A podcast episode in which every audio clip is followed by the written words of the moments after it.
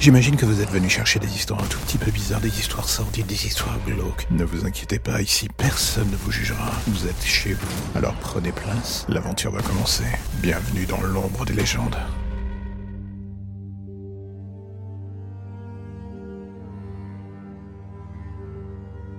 Beaucoup d'autres avant vous et après vous, j'imagine, vous voyez la ville de Paris comme un lieu magnifique où il fait bon vivre. Une zone où personne n'a d'idées impures, où en aucun cas la présence d'un tueur en série taré n'a été vue au moins une fois. J'aimerais tellement que tout ça soit vrai, que vous puissiez ainsi dormir sur vos deux oreilles. Cela serait mon rêve le plus fou, mais je vais être totalement honnête avec vous. Vous savez très bien que ça n'arrivera pas. Au fil des siècles, les meurtriers de la pire espèce, hommes ou femmes, ont arpenté l'histoire même de Paris. Ils sont parfois moins flamboyants que certains tueurs mythiques, mais ils sont bien là, tout comme le sang de leurs victimes qui marque jamais l'histoire de Paris. On pourrait commencer ce voyage quelques décennies avant le début du XIVe siècle et vous allez voir, cette histoire ne vous sera pas totalement inconnue, d'une manière ou d'une autre. Si d'un coup je me mets à vous parler de Barnabé Cabar et Pierre Miquelon à première vue, ça ne va rien vous dire. Et pour être honnête, je vous en veux pas. Moi non plus. Mais si l'on creuse dans l'histoire de ces deux personnes, votre cerveau va faire bip. Et vous allez voir, pour la simple et bonne raison que leur histoire est à l'origine d'une légende urbaine made in France qui a un tout petit peu intoxiqué l'imaginaire collectif de tout plein de gens dans plein de pays. Vers la fin du XIIIe siècle, une rumeur commençait à courir dans les rues de Paris. On parlait d'un barbier assassin. Pas le genre à faire dans le simple meurtre, non.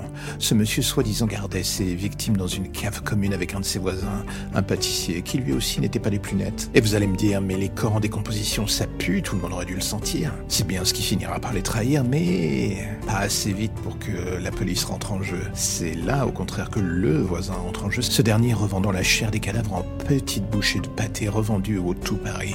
La légende dit que le nombre de victimes faites par Barnabé Cabar et Pierre Miquelon est supérieur à 300 personnes. Ça donne envie de réfléchir à deux fois la prochaine fois que vous irez chez le boucher pour prendre des rillettes ou du pâté, non? Et le pire dans tout ça, c'est quand on y pense.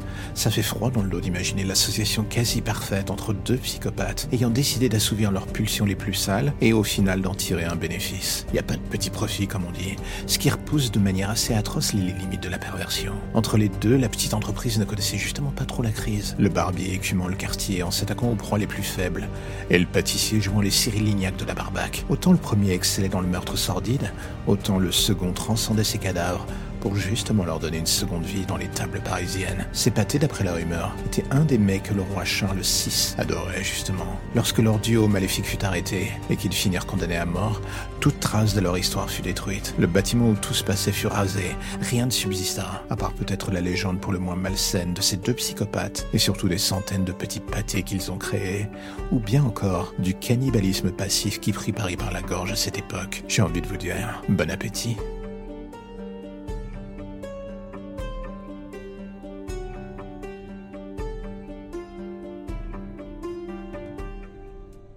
Le 31 décembre 2020, à 23h50, le corps sans vie de la jeune Stéphanie Moreau fut retrouvé dans un squat du 20e. Une zone fréquentée au mieux par des graffeurs, au pire par des toxicos. À première vue, une jeune fille de bonne famille comme elle n'avait rien à faire dans ce monde. On aurait même pu dire que ce n'était pas son monde d'ailleurs. Son corps présentait d'innombrables traces de coups, un déferlement de violence physique, mais aucun stigmate sexuel. La police resta pour le moins estomaquée devant ce déferlement de violence. Mais ce qui allait suivre n'était rien en comparaison de ce qui se dévoilait dans l'affaire Stéphanie Moreau. L'enquête, justement, progressa à vitesse grand V. Il faut dire que la famille Moreau, par ses liens avec des nombres politiques, avait le bras long. Il fallait trouver un coupable, à défaut du coupable. Le souci était que très vite l'enquête patina. Tout cela jusqu'à finir par atteindre un point mort. Les squatteurs furent relâchés. Les amis de Stéphanie furent innocentés. Il n'y avait pas de traces, pas de direction plausible. Jusqu'à ce qu'un appel anonyme relance l'enquête dans une nouvelle direction totalement improbable. Le frère de Stéphanie Moreau, Bertrand, son frère jumeau.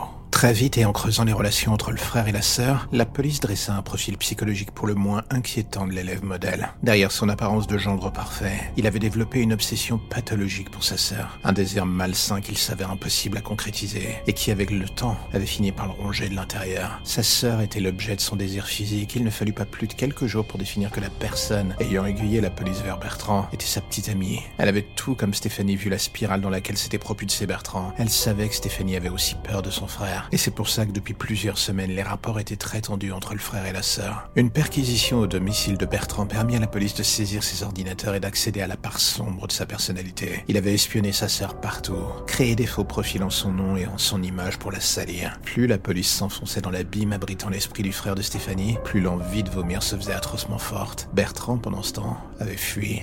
Conscient d'être démasqué, il n'avait pas supporté de devoir affronter le regard de ses parents, de ses amis ou de la société au sens large. Il savait pertinemment qu'il était un monstre, il avait appris à vivre avec. Mais justement, avec le temps, il n'arrivait plus à lutter contre ses désirs les plus sombres. Alors qu'il avait voulu avouer tout à sa sœur, elle avait été écœurée en apprenant cela. C'est ce que Bertrand raconta dans sa lettre d'aveu envoyée à la police. Elle l'avait menacé de porter plainte, de tout dire à sa famille, de le ruiner. Et c'est alors que le désir avait fait place à la rage. Un coup trop fort, un moment de panique. Sa sœur était morte sur le coup en tombant et en se heurtant contre un meuble.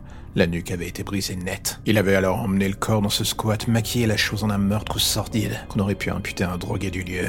Il avait détruit l'objet de son désir en se disant que c'était peut-être la seule manière de reprendre une vie normale. Ce n'était qu'une fois l'indicible accompli qu'il avait compris l'immensité de son méfait. Il terminait la lettre en indiquant qu'il ne demandait pas pardon, qu'il savait ce qu'il avait fait, et que pour lui, il n'y avait plus qu'une seule solution. 24 heures plus tard, un promeneur du parc de Sceaux découvrit le corps sans vie de Bernard pendu à un arbre. Le monstre avait décidé d'être un lâche jusqu'au bout, préférant la mort à la justice.